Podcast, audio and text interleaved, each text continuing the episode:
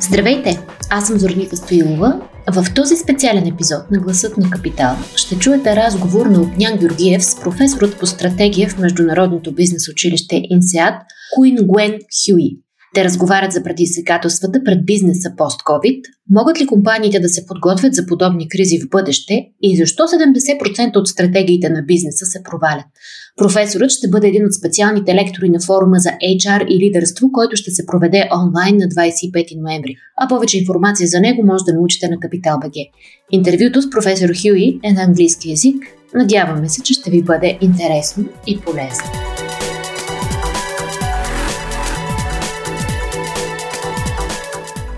Professor Hugh, business uh, has just had probably the toughest year in a very long time. Do you see any sign of normalization on the horizon? And what is your advice to CEOs while we are still in this uncertainty? Many uh, businesses uh, who experiences the hardship of uh, the COVID-19 tend to believe that uh, once the COVID-19 is over, that uh, businesses uh, would probably go back to something that is uh, quasi normal. And, and, and, and I would argue that uh, the situation would be quite different uh, after the COVID 19, even if the COVID 19 uh, problem is, uh, is solved, which we hope it will be solved in, you know, in a year or two uh, with the coming of the vaccine. Otherwise, uh, businesses would be in a difficult shape. So, but but but but but what I want to to uh, to emphasize is that COVID nineteen is only one symptoms of uh, a manifestation of uh, many deep underlying problems that have existed in the world in society for a long time and and this one is only the manifestation of it. If not COVID nineteen, be something else, right? So it will be a series of incidents like this that could risk happening in the next uh, ten to twenty years, and for which businesses must be prepared for. And I'm going to go into this, um, you know, what, what these problems are, which, uh, which once I say it, may appear a little bit uh, um, not very new, but but I would argue that businesses have not uh, made adequate preparation for it. So, so, so I think the first one, and we have known it for a long, long time, is that the uh, with the increasing in in, in the growth, it, even though it's true that the, the world economy has pros- prospered on, on, on average, right? Uh, you know, the, the standard of living has, has increased on average. But there's something else that is very serious is that this sense of perceived social inequality you know, that has occurred throughout rich and not so rich nation. And then that sense of perceived social inequality that is uh, much more obvious now than maybe 10 to even 20 or 30 years ago is thanks to the uh, to the advent of the social media right today you know the poor people in the village can see how the rich people live you know, by just turning on uh, Facebook, Google, TV, and then they can see that, and and they can ask the questions, you know, why not me, right? You know, uh, what what they do wrong? You know, why do I don't have this kind of life? And that created a lot of social unrest. You know, give you I give you an example. Uh, in, in, France, you know, everybody, France is a, rel- a relatively, let's say, uh, rich country compared to other nations and we had the problem of the of the yellow vest you know, and you know of the yellow vest. Everybody heard about the yellow vest. You know, is is and then and the, what what's what's uh, what's different with the yellow vest? What's new yellow vest? It's not. It's not. It's the, the manifestation is not done by very poor people. Mm-hmm. It's in fact it's done by so-called lower middle class. You know, people who are our age. 50, 60 years old. It's not done by youngsters people, you know. It's, it's done by people who are at the age of 40 and, and 70 right? And, and, and, and the point of complaint is that my standard of living is decreasing.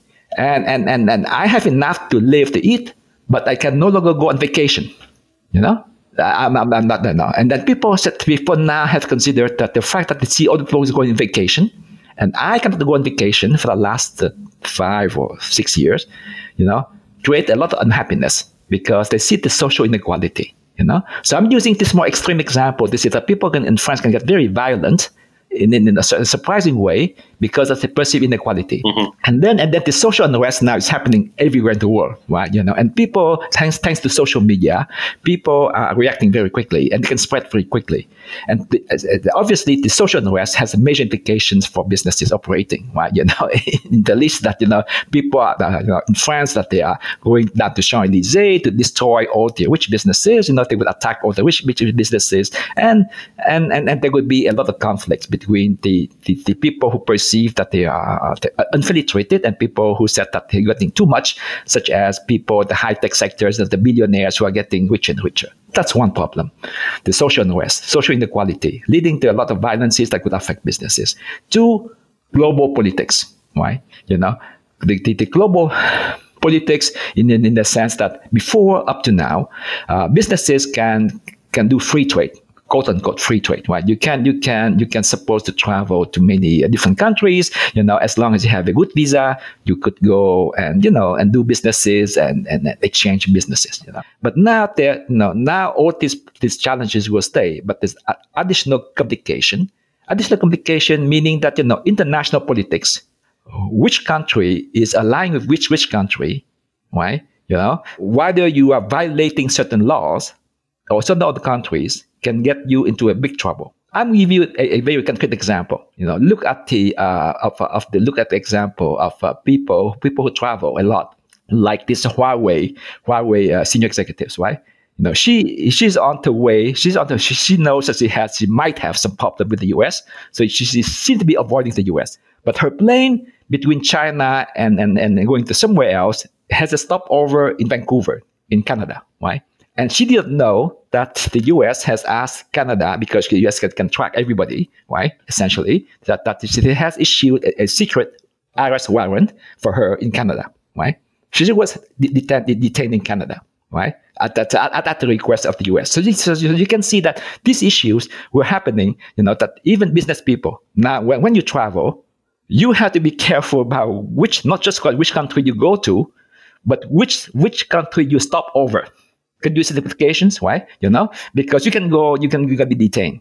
Example, you know, uh, and the China, and then obviously the, the, the Chinese government almost immediately detained two Canadian business executives on, on a charge of charge of spying. You know, so so you can see that this kind of issues we didn't have before, right? Up to twenty years now, now is going to increase more and more, right? You know, so, so, so that is, is making vary. And the third problem I want to mention is problem of, of global supply chain.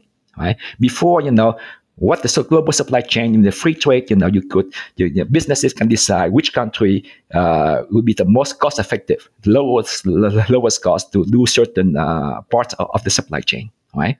But now, you know, the whole supply chain will be revised because of the, you know, of the insecurity of the supply chain. You know, if what happens if you are at odds with a country, then you can you can you can lose all your supply chain, mm-hmm. which put your businesses in the big risk, right? So so that's also a complication which did not really exist, uh, you know, before COVID nineteen, but but but now the COVID nineteen just accelerates and amplify all of these issues. So COVID, so we can say that the COVID obviously is a natural disaster event, and we cannot predict all the natural disasters event. And but they are fortifying what you've already said about the challenges. And are you are you reminding uh, people that the pandemic is a natural disaster, but such events will keep on coming and in regular and even faster intervals. And how do you, okay, so we're taking all of this into account, the, the, the factors that you've mentioned and this thing, how can a business or a company prepare for such a world? Is it possible for a single business to prepare for such monumental challenges? In the sense that the word preparing uh, has been nuanced, you know could businesses plan everything? What would happen? I think it's not possible. Why? Because you know, because many surprising things could happen in life, and, and many companies, uh, including the airline, including Boeing, you know, Airbus, which are have the, the, a lot of uh, intelligence and money to plan almost anything, did not see this one coming. Right? So, uh, and then, now, now they are in serious difficulty, right? The, the, the, aircraft manufacturing sector is a serious uh, sector, not just the air, the, the, air travel.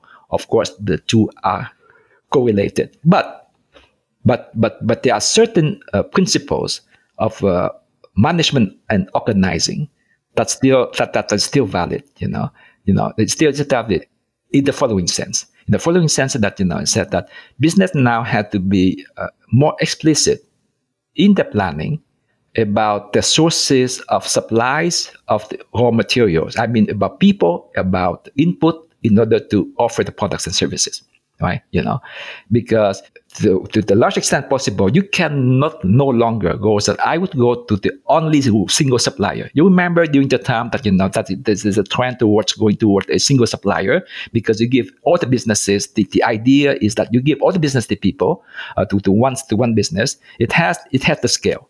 You give them the large volume, and with the large volume, you can get a lower cost, right? That's the idea behind it. You know, the more business to give to, to a business, you know, the lower the cost you have. Right. And, and then also the idea is that, you know, you create more loyalty because you give, uh, you know, most of the business to a, to the supplier. You create a lot of bonds of loyalty, you know, trustworthiness, a very intimate relationship blah blah blah right so so that was the idea behind giving uh, like like uh, putting all your eggs in the same basket right uh, because the idea was that the idea in the last 20 years, we have free trade, right? You know, we live in a world of peace, right? You know, you, the, and we have airplanes and ships that transporting people, human people, almost everywhere. We don't have this problem, right? But now, clearly, the COVID has has, has, has, shown that, it's, that, that we have massive problems in terms of uh, transportation, right? You know, you know, today, today borders can close within 24 hours you know? And and tomorrow when the covid-19 will be over there'll be another problem that will cause exactly the same problem. Meaning mm. meaning what? Meaning trade wars embargoes you know? Uh, cold wars. Maybe not hopefully not hot wars you know? But cold wars. Know, let's put an embargo uh, know, trade embargo you know on this country. Because it doesn't follow certain norms and principles and politics right no, we stop. You know, like like like what the U.S. is doing to China today. One example, and more many examples. A lot, lot, lot doing with Iran, right? Or doing with North Korea, just or Cuba, right? Just put a, a trade embargo on them. Mm-hmm. No? Okay. Mm-hmm. So so so so so these things are has been happening in the past, but I think it's going to happen more and more often. Mm-hmm. And and that one, so so there's what you do. So my point is that businesses must learn to diversify the sources of, of, of, of resources. You talk about um, organizational immune system. What is that? So the idea of also immune system is kind of inspired from the idea of the of the immune system of the human immune systems that is uh, you know that we learn from the virus, right? You know because because the advent of virus kind of uh, reminded us how our human immune system works, right? You know, and how our human system, you know, that, that it is a system that is constantly at war you know, so so even though you and I are speaking in, in a very peaceful mind, like we don't feel anything in our body, you know, hopefully no pain. But in fact, within our body, the immune system is working very hard, and there is a violent war, you know, you know, inside our body. The immune system is trying to kill right? All the germs and viruses that are coming in our in our nose in our uh, today, right? You know, and it's doing it automatically, you know, without us feeling it. You know? So, so the, the idea is not that you know because there's all kinds of viruses that without immune system we will be dead. You know, we'll be dead. We'll be dead mm. a long time ago, right? But, So we are just lucky, you know. So so once the, you know the, the, the virus attack us, it's because it's only one of those things that the, the immune system was not fully able to, to, to, to stop. It does, right? We know that in the, the, case of COVID, the immune system was able to save 99% of the people, right? It's, it's, it's, it's, only one less than one percent people with COVID who died. So you know, the, the, our immune system is fairly good, right? So, so, so, so, so, what is the metaphor? What is the metaphor of our immune system at the organizational level? You know? It means that we have to, you know, to be driven by a sense of alertness, you know, and get out a sense of complacency. Most people today, you know, most people today are fairly happy what they have. You know, as, as soon as organizations have enough uh, uh, resources, uh, money, for example, I talked to many executives that, you know, I am the number one in uh, New Zealand. I am the number one in Vietnam. I'm a number one in maybe Bulgaria. That's enough, you know. I have enough businesses, you know. You know, I'm very happy and I feel I'm very successful, you know. Why, why work harder? And, then they said, you know, you have to work harder because you have to create resources, you know, because the fact that you're number one in Vietnam or Bulgaria or New Zealand does not give you the resources, you know, to survive in the case of, an attack, right? Because you, the resources are too little, right? So, so, so it means that we have the state of constant alertness, constant learning to constantly develop our capacity with the following perspective. Following perspective that in case of an attack, something surprising, how long can we survive? You know, how long can we survive? You know, how much resources can survive? You know, what can we cut? What can we do in order to keep us alive for the next year or two?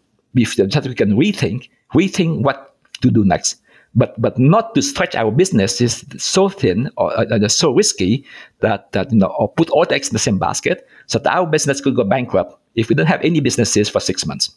So this is basically your post-COVID advice to companies. Try to plan so if anything like this happens again, you have the resources to survive. You have the resources to survive. This is like the idea, uh, you know, of uh, you remember during the, uh, you know, during the, the threat of the nuclear war back in 1960, 1970 between the Soviet Union, you know, with the Soviet Union and Russia, you know, said that in case of a nuclear attack, you know, do we have a bunker? Do we have a bunker in each house that we can go in? You know, we have enough food for three to six months, and then we can avoid the radioactive activity, enough water so that you know in six months hopefully you know we we, we, can stretch it and we can, we can get back out of the ground again. And then we can go somewhere and then, then restart a new life you know. But we but but the point is that we must stay alive. The point is how do we stay alive? Because because if businesses are dead then you know there's no point to talk about efficiency or profits but you say, yet you say that 70%, if I remember correctly, that 70% of all strategies that businesses develop fail. So this is a huge number. Is there any value then in creating a strategy? Yeah.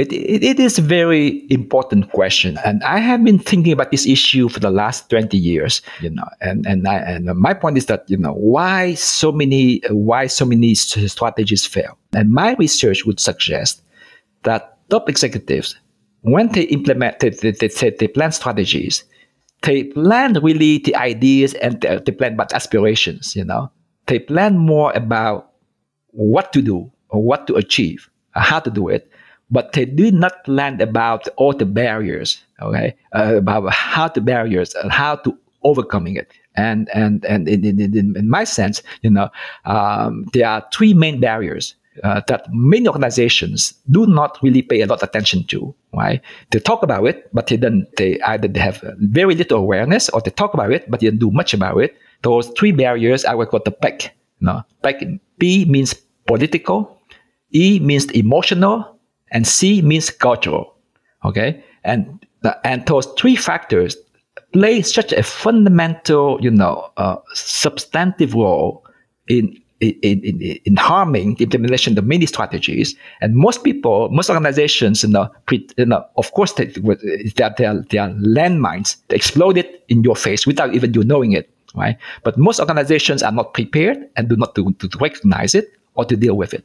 Okay, and and once and so once you recognize it and you deal with it, there are tools and frameworks. You know, and that's at INSEAD we, we are trying we are trying to, to to make people more aware of those political, emotional, and cultural barriers, right? And and and how to to sense them, to do with them. They are fairly common sense when you think of it.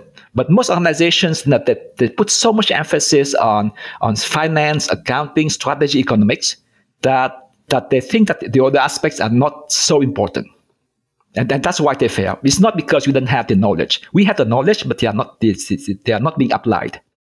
Mm. This reminds me of my favorite quote of uh, General Eisenhower, who who said that planning uh, pl- plans are useless, but planning is everything. So, so yeah, uh, you've you've examined the case of Nokia and the fall from the top of the world market. So, what are the most important? This is a very interesting story, the story of Nokia. People have been looking at it for quite some time. So, what are the most important lessons? Yeah, you know, yeah. So the most important lessons are the, the case of Nokia is a good case to, to to illustrate what I just said. You know, the the the um, uh, the when we interviewed and we researched the the, um, the Nokia top executives uh, and the middle managers were the vice president, the president. You know, Nokia, as you know, before this was a very very rich company. Right? You know, very powerful. They had uh, they had ten times more patents than, than Apple. you know. So they were much more, much more technologically advanced than Apple, you know, and even more wealthy in terms of money than Apple. So, so, so why did they, so why did they fail? It's not because the Apple was so intelligent, right? Because they had, they already had the plan to,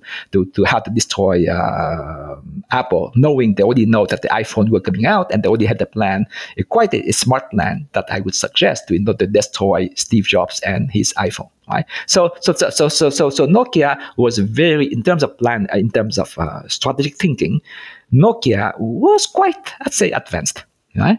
Uh, you know, but, but, but, but, but their smart plan was not, was they were not able to implement the smart plan, right?